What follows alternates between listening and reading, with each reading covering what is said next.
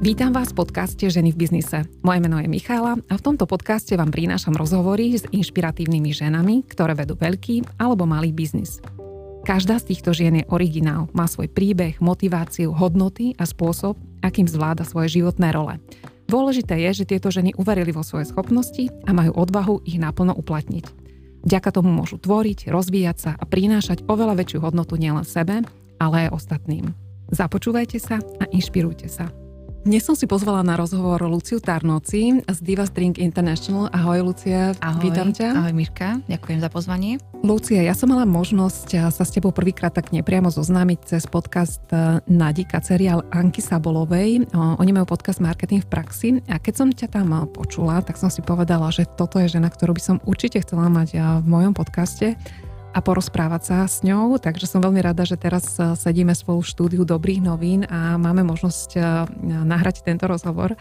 Ty vedieš e, firmu Divas Drink International z pozície CEO už takmer 4 roky. Okrem toho si aj prezidentkou cerskej firmy Divas Drink US v americkom Memphise. Prinášate na trh funkčné nápoje určené pre ženy, sú na báze prírodných surovín a bez pridaného cukru, Veľmi si zakladáte na kvalite, aj vďaka tomu sa vám podarilo preraziť na trhy nielen v Európe, ale aj v Amerike a v Spojených Arabských Emirátoch.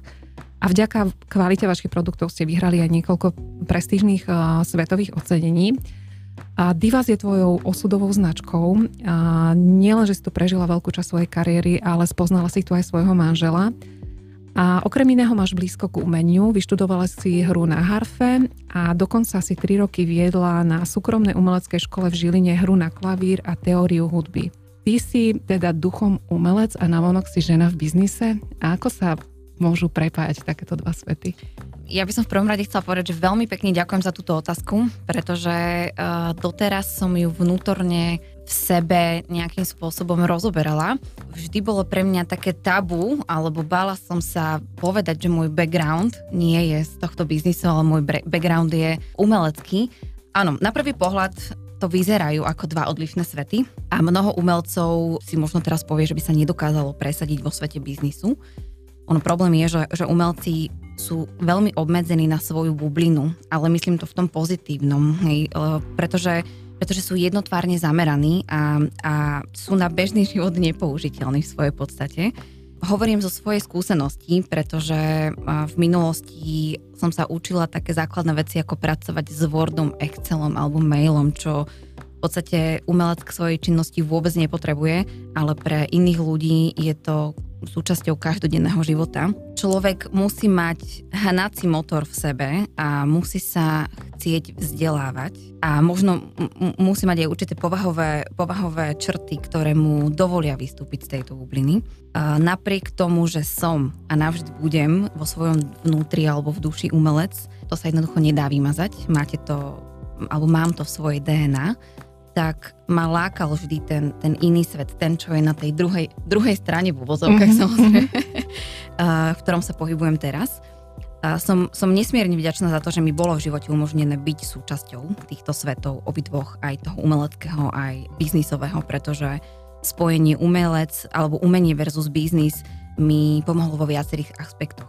Harfa ako nástroj nie je jednoduchý. Či je to z hľadiska váhy alebo, alebo veľkosti ale aj z tej technickej oblasti, pretože musíte sklbiť dve ruky, dve nohy. To si, to si vyžaduje roky tvrdej roboty a odríkania. Počas môjho štúdia 6-ročného to bolo bežne, že som cvičila 6 hodín denne, 365 dní v roku počas 6 rokov. Čiže nepoznala som prázdniny, sviatky, piatky, nič Išlo o to nevzdať sa a ísť cez prekážky. Mala som krvavé mozole, bolesti chrbta, ruky v dlahe z presílenia, čiže toto všetko, ten nástroj obnáša, kým sa na to človek naučí. Takto, takto asi umenie nepoznáme. Áno, áno, človek pozná v podstate už len ten výsledný produkt, to, čo, to, čo nejakým spôsobom vidí na podiu. Hej, že vidíš ženu, ktorá má harfu áno, a proste krásne áno, na nej hrá. Áno, mnohokrát mi prišlo ľudia povedať, že vyzerám za tým ako víla, ale nevidí človek tú stránku, čo to nejakým spôsobom obnáša.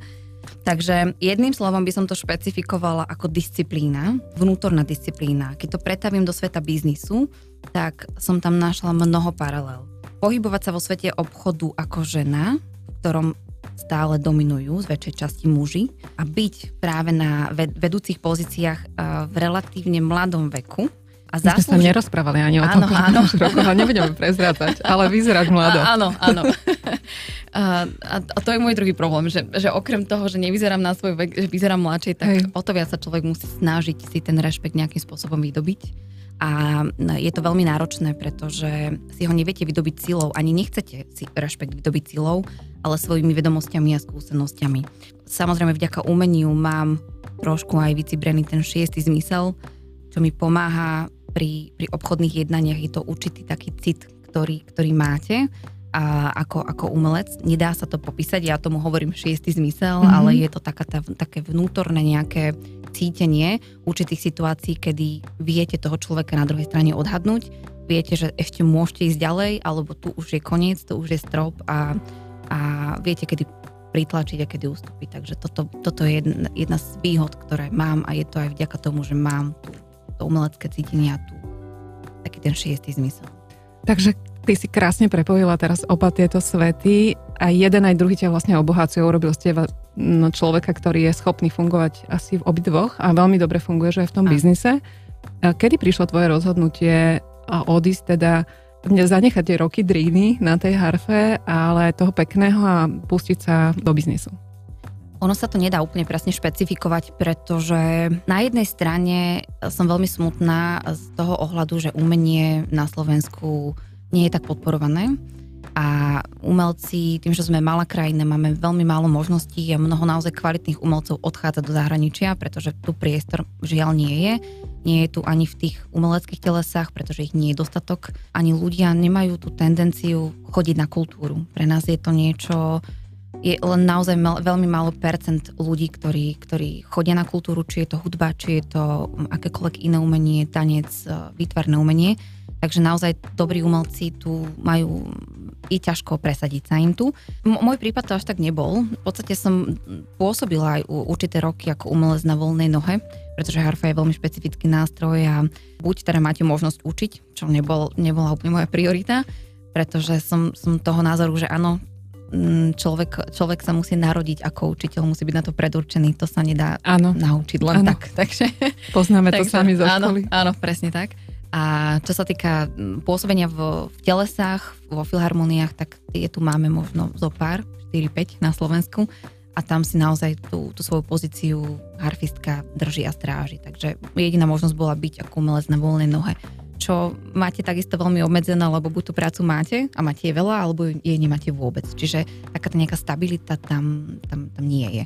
Na druhej strane, e, vždy som tak nejak podvedome, aj keď som vždy inklinovala teda k umeniu, tak podvedome som v sebe mala taký ten pocit, že áno, chcela by som vyskúšať aj niečo iné. Vždy som si predstavovala ako malé dieťa, že budem chodiť v kostýmčeku s kabelkou na nejaké jednania. Nemala som predstavu, že o čom, ale mala som to nejak tak pred sebou, že toto je niečo, čo by ma možno bavilo. Osud to tak nejak zariadil.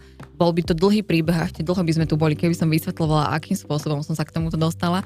Nejak takto život zariadil, že, že sa mi otvorila táto možnosť práve pracovať v Divase na začiatku to bolo úplne na inej pozícii, lebo ja som si v Divase teda prešla viacerými pozíciami. Chytila som sa možnosti. Hlavne mi tú možnosť dal môj manžel, ktorý v tom čase môj manžel nebol, ale videl viac, ako, ako videli ostatní a dal mi tú šancu sa prejaviť. Ako vznikol eh, vlastne nápoj Divas? Pôvodne, neviem, či je to teraz tak, eh, tam bola nejaká veľmi mm, vzácná, ale napríklad v Malézii bežná bylinka, ktorú eh, ženy pravidelne užívajú tam. Áno. A takže ako to, ako to celé vzniklo? Čo sa týka vytvorenia značky, tak to bola veľká životná náhoda môjho, môjho muža. On, on je vo všeobecnosti veľký vizionár a kreatívny človek. A takto to bolo aj v prípade vzniku značky Divas. Veľmi laicky povedané, bolo to pri pohári alebo možno aj flaške červeného vína a četovaní, četovaní s kamarátkou, ktorá v tom čase žila v Malajzii. Rozbrali rôzne témy, a teda jednou z tých tém bol, že on sa veľmi chcel teda profesne niekde posunúť a vytvoriť niečo vlastné, pracovať na vlastnom s tým, že, že mal víziu, že by to tu ostalo ešte pre ďalšie generácie, niečo, čo má hodnotu a veľmi silnú myšlienku vždy bol fascinovaný svetom nápojov a našiel takú tú dieru na trhu. Bolo to aj vďaka tomu, že keď si teda četoval s tou kamarátkou, tak e, rozoberali, čo je tam také špecifické, také zvláštne v tej danej krajine a, a došli teda presne k tejto vzácnej rastline, ktorá sa volá Kacip Fatimach. Rastie iba v Malajzii, je veľmi dobre známa, že má, že má blahodárne o, účinky na práve ženský organizmus, o, ženské problémy a ženské telo a pri tejto príležitosti vlastne došlo k zrodu a vzniku tejto značky. Samozrejme na finálnej podobe to, ako teraz značka vyzerá, sa podielalo mnoho úžasných, veľmi kreatívnych ľudí, ktorí dali značke túto podobu, názov a vôbec toto celé. A, čo sa týka mňa, ako som sa dostala teda k Divasu, tak tiež to bola náhoda, ale, ale ja som človek, ktorý neverí na náhody. Ja som človek, ktorý si myslí a, a je presvedčený o tom, že všetko sa to deje, čo sa deje za nejakým účelom a je to už niekde predurčené, len sa čaká na ten správny čas, kedy tomu nejakým spôsobom dojde. Sme Takže... dali do toho kus vesmíru teraz. Áno, áno, áno presne, áno. Tajomná, ale asi to tak v živote veľakrát, veľakrát funguje. Áno. A ty si v Divas International už 7 e, rokov, z toho 4 roky si vo, ako CEO vo vedúcej pozícii. Kedy prišla ponuka, aby si sa ujala vedenia?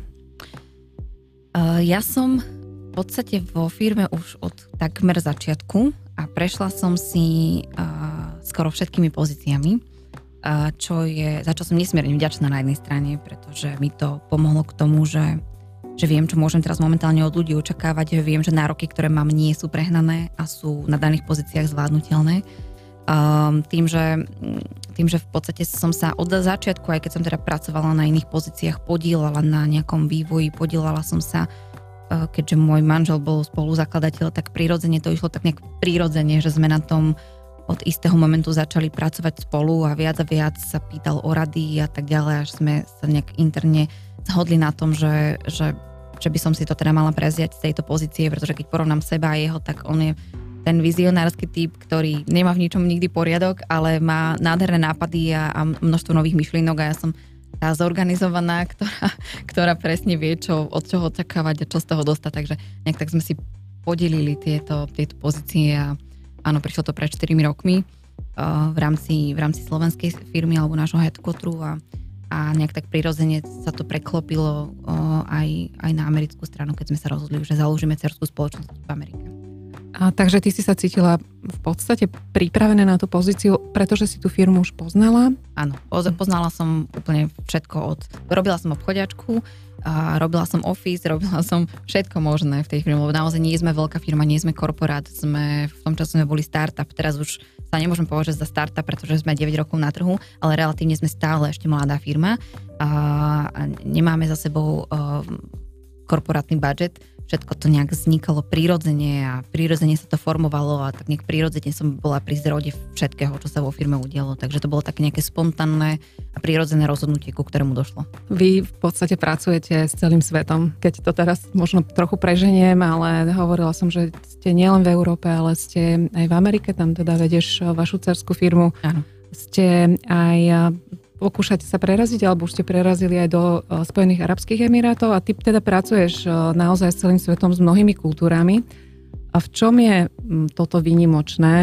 Nie je to, nie je to veľmi náročné, práve táto časť tej práce? Je profesne veľmi obohacujúce mať možnosť cestovať poznávať nové krajiny, aj keď je to len veľmi obmedzenie, lebo ono to vyzerá ste krásne, že veľa cestujem, ale v podstate poznám všetky retailové reťazce v danej krajine, e, poznám všetky, všetky konkurencie, ktoré sa na policii nachádzajú, poznám letiskové haly a poznám hotel. Hej, čiže je to, to je tá druhá stránka toho cestovania. Sice som si môžem povedať, že bola som tam, tam, tam, ale, ale reálne som tam bola nie ako turista, ale úplne za iným, iným cieľom. Takže samozrejme na jednej strane je to, je to krásne, ja som za to nesmierne vďačná, je to, je to zaujímavé a v podstate si žijem svojím spôsobom svoj sen. Aj, aj to vôbec, že človek pracuje teraz s tými rôznymi kultúrami, tak konečne môže vidieť v praxi to, čo napríklad čítal v odbornej literatúre mm-hmm. a zistuje, že nedajú sa veci škatulkovať, pretože presne ako, ako niekto si myslí, že krajiny e, Blízkeho východu sú voči ženám veľmi zaujaté a, v Európe je to benevolentnejšie. Nie je to úplne, úplne pravda. Ono je to v podstate už také veľké klíše, pretože byť ženou vo vedúcej pozícii je náročné vo všeobecnosti. Veď bez ohľadu na to, s ktorou krajinou obchoduješ.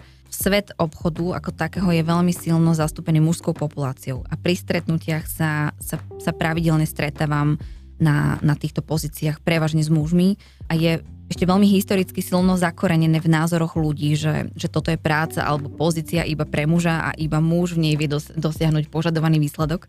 Pritom štatistiky hovoria, že firmy, ktoré vedie žena, si podľa prieskumu vedú lepšie ako tie, ktoré vedú muži. V podstate môžem aj ja povedať, že už neplatí, že, že krajiny na Blízkom východe ženu na vedúcej pozícii neakceptujú, ale nájdú sa samozrejme aj také prípady, ale rovnako také isté prípady viete nájsť aj v Európe. S takýmto prípadom som sa nestretla. Mm-hmm. Jediná, jediná moja prekažka, s ktorou vnútorne bojujem ja sama, je uh, môj relatívne mladý vek na túto pozíciu, pretože na začiatku akéhokoľvek rokovania, ku ktorému dôjde, tak uh, a na druhej strane sedí muž a zväčša je to muž okolo 40 a vyššie. Prirodzene prvý dojem je, že vytvorí si určitý taký, taký, taký blok. To znamená, že máte hneď na začiatku stiaženú pozíciu, avšak už pri rozhovore veľmi rýchlo viete vedomosťami a, a, a vôbec skúsenosťami tento predsudok zmazať. Takže, takže o to viac sa ja musím snažiť, o to viac sa musím stále edukovať, vzdelávať a, a naozaj naberať, na, aj tú prax už si myslím, že nabra, nabranú mám, že už ma neprekvapí len tak niečo. Mm, čiže musíš urobiť taký dojem prvý, áno, že áno. naozaj si zorientovaná, to, že si žena, že si mladá, že neznamená, že, že, že nie si vhodná na tú pozíciu a nie si vhodný partner. Ako sa ty pozeráš na hnutie, takéto ženské, ktoré tu teraz vzniká? Ako ja som to nazvala hnutím, ale v podstate ide o to, že sa tu sformovalo niekoľko ženských komunít, nielen u nás na Slovensku, ale mm, naozaj v zahraničí O ženách sa veľmi veľa hovorí, hovorí sa no, v rôznych oblastiach, ktoré sa týkajú ženskej otázky, jednak zamestnania žien, a jednak možno platovej nerovnosti, kvót. Je tých tém oveľa viac. Ako sa ty na to pozeráš e, z pozície ženy, ktorá v biznise je a teda aj tieto skúsenosti, ktoré máš a ktoré si aj teraz povedala, ti dávajú určite nejaký možno iný pohľad na túto vec? Ja som, uh, ja som určite toho názoru, že by v akejkoľvek pracovnej sfére mala fungovať rodová rovnosť. Uh, rozdiely, ktoré, ktoré doteraz boli v spoločnosti bežné a bohužiaľ v niektorých častiach sveta aj stále sú, uh, boli, boli v prvom rade postavené na zaužívaných predsudkoch a stereotypoch. Ono v biznise už dávno neplatí, že, že muži muži by mali chodiť na lov a ženy by mali sa držať bokom a udržiavať oheň v krbe. To, to jednoznačne nie. Samozrejme, netvrdím tým, že v iných oblastiach života by žena, žena nemala zostať ženou a muž mužom. Sú totiž situácie, kedy žena nedokáže nahradiť muža a naopak muž plnohodnotne ženu.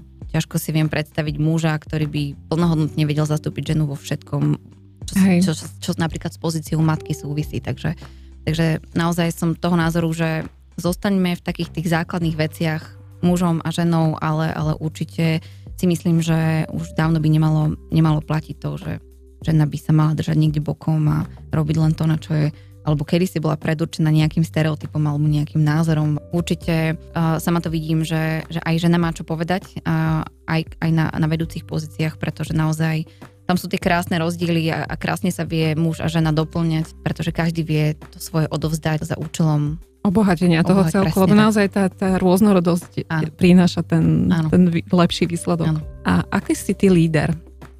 Samozrejme, že na začiatku bojujete s tým, že či na to máte, či uh, budete vidie, vedieť prijať taký veľký pocit zodpovednosti za druhých, v podstate do tohoto som húpla po hlave ako v podstate do všetkého v živote, ale niekedy musíte byť hodení do vody, inak sa preto nikdy nerozhodnete a nikdy neurobíte taký ten základný, alebo teda prvý krok, takže, takže vo všetkom v živote, čo sa mi udialo, som chvála Bohu bola hodená do vody, aj keď v tom danom momente som to cítila ako najväčšiu krivdu života.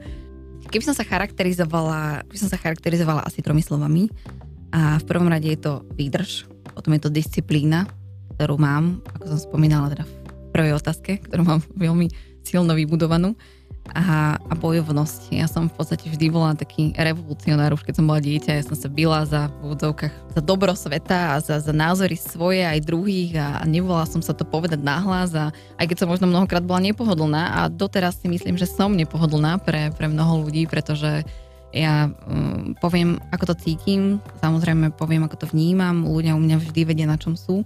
Nie vždy je to pre, pre ľudí uh, pohodlné, pretože ľudia dnes sa boja konfrontácie, boja sa, alebo nechcú počuť možno tú pravdu a žijú si v takej tej, tej svojej bubline. A len málo kedy sa stretávate naozaj s takouto úprimnosťou, že viete, na čom, na čom v danej situácii alebo u daného človeka ste. A ja som zrovna teda, si dovolím tvrdiť, jeden z tých typov ľudí, ktorý, ktorý povie, ako je, aj keď za cenu toho, že nevždy to bude príjemné. Samozrejme musíte dodržiavať aj keď ste v biznise určit, určitú dávku diplomácie, a to sa priznám, že na tom sa ešte učím, lebo nevždy sa mi to darí. Poviem, ako mi, ako sa ľudovo povedané, ako mi huba narastla. Čiže, ale nie vždy a v každej sfére je to, je, to, je to dobré, takže samozrejme aj ja pracujem na sebe, je to, myslím si, že akýkoľvek líder a je jedno, či ste v pozícii lídra, ja neviem, 4 roky, 10, 15, 20, je to o neustalej práci na sebe, v prvom rade na sebe, takej tej vnútornej, lebo musíte byť mnohokrát psychológom, a to mnohokrát vystúpiť zo svojej komfortnej zóny a riešiť situáciu inak, ako by ste ju riešili v súkromnom živote. A preto je to teda tej svojej vnútor, v tom nejakom môjom vnútornom svete práca na sebe, bez ohľadu na to, že samozrejme vedomosti a tieto záležitosti musíte sa stále vzdelávať, čo je nové, to je tá druhá stránka tej veci. Toto je skôr o tej ľudskej stránke. Musíte mať určité predispozície na to, lebo, lebo nejaký rešpekt neviete vydobiť silou alebo alebo nejakou agresiou. Viete si ho vydobiť naozaj tým, že sa voči situáciám správne zachováte, že, že máte vedomosti a že ľudia k vám prírodzene zhliadajú. A, preto si myslím, že, že byť lídrom musíte mať určite aj nejakú určitú dávku takéhoto nejakého predurčenia v sebe. Čo je tvoj najväčší úspech? Presadenie sa na americkom trhu. Pre mňa Amerika bola trojročná práca, a ktorá nebola naozaj jednoduchá. A začalo to všetko pred troma rokmi, kde sme si povedali, že veľkým snom by bolo presadiť sa v Amerike.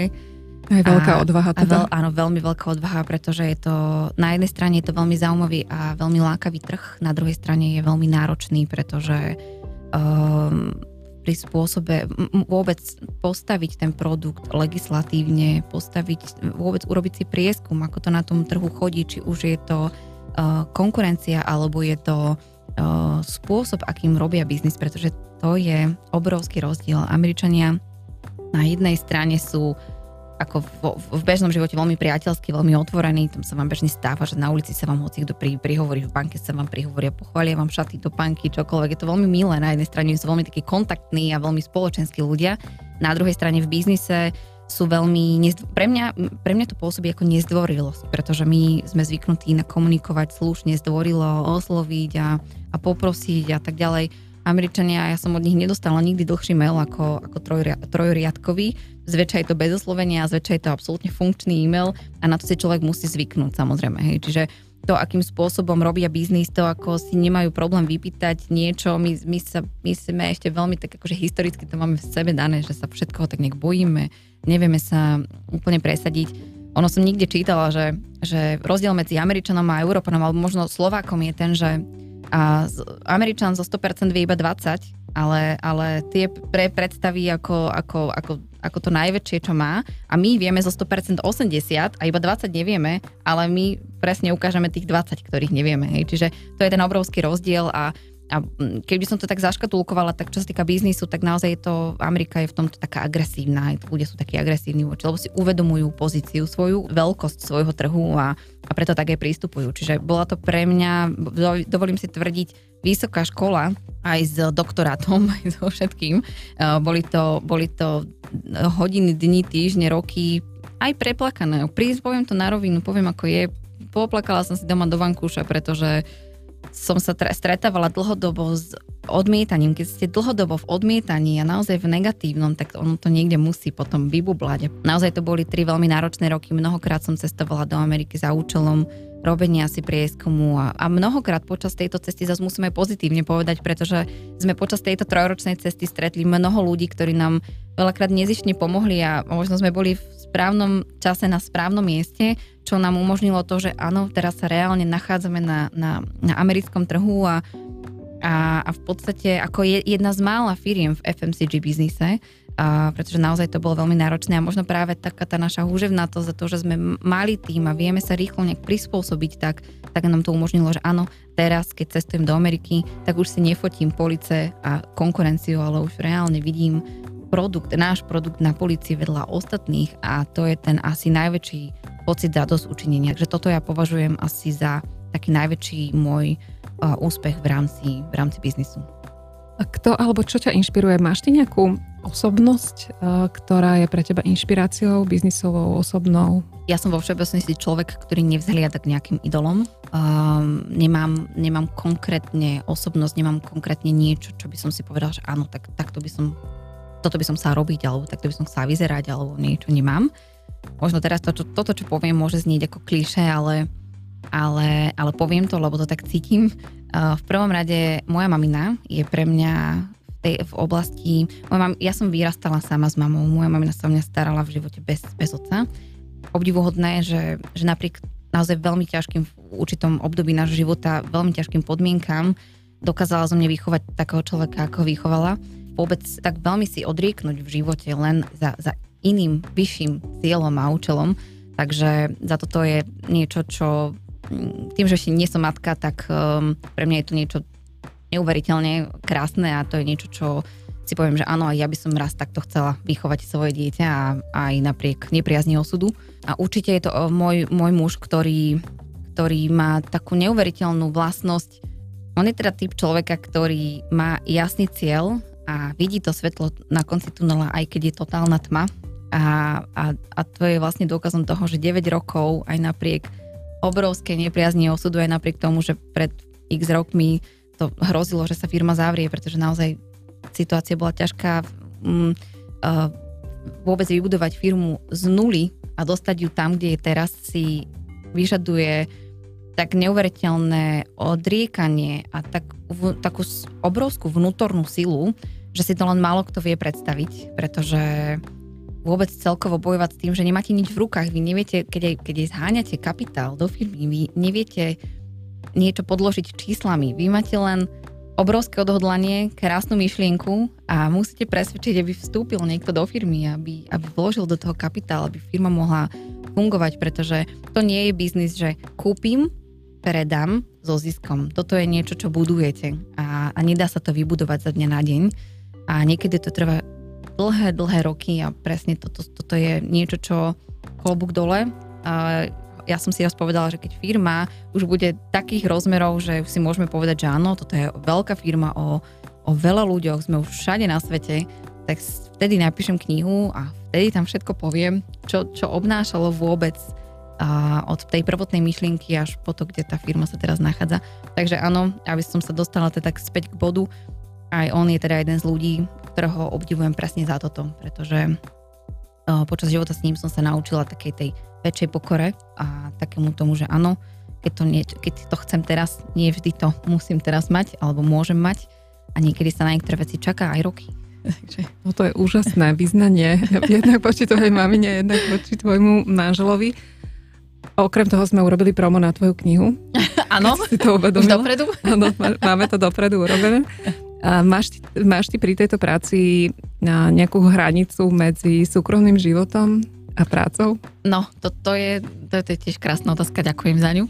Uh, tým, že my s mužom sme teda 24 hodín denne, ešte máme jeden office, takže stále sa na seba pozeráme a ona na jednej strane veľmi málo párov toto dokáže ustať, lebo nie je to jednoduché. A hlavne to nie je jednoduché v čase, keď sa nedarí. V čase, keď to nie je pozitívne, pretože keď je niečo pozitívne ešte sa s tým človekom stretávate, všetko je fajn, ale, ale ustať to uh, v čase, keď stále stretávate a musíte pre, prekonávať nové a nové prekážky a nie všetko okolo je len, len pozitívne, ale zväčša negatívne, tak v tom, vtedy je to, vtedy je to na, najťažšie.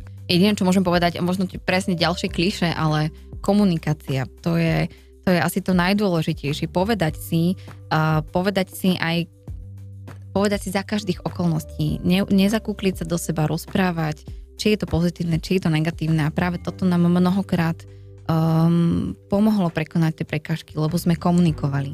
Hej. Čiže um, áno, je to veľmi ťažké. Na druhej strane musíte mať aj nejaké také tie interné pravidlá a, a, a ja ich teda zavadzam, pretože, pretože by to bolo non-stop 24 hodín denne, 365 dní v roku by sme sa rozprávali o práci, lebo máte k tomu sklony.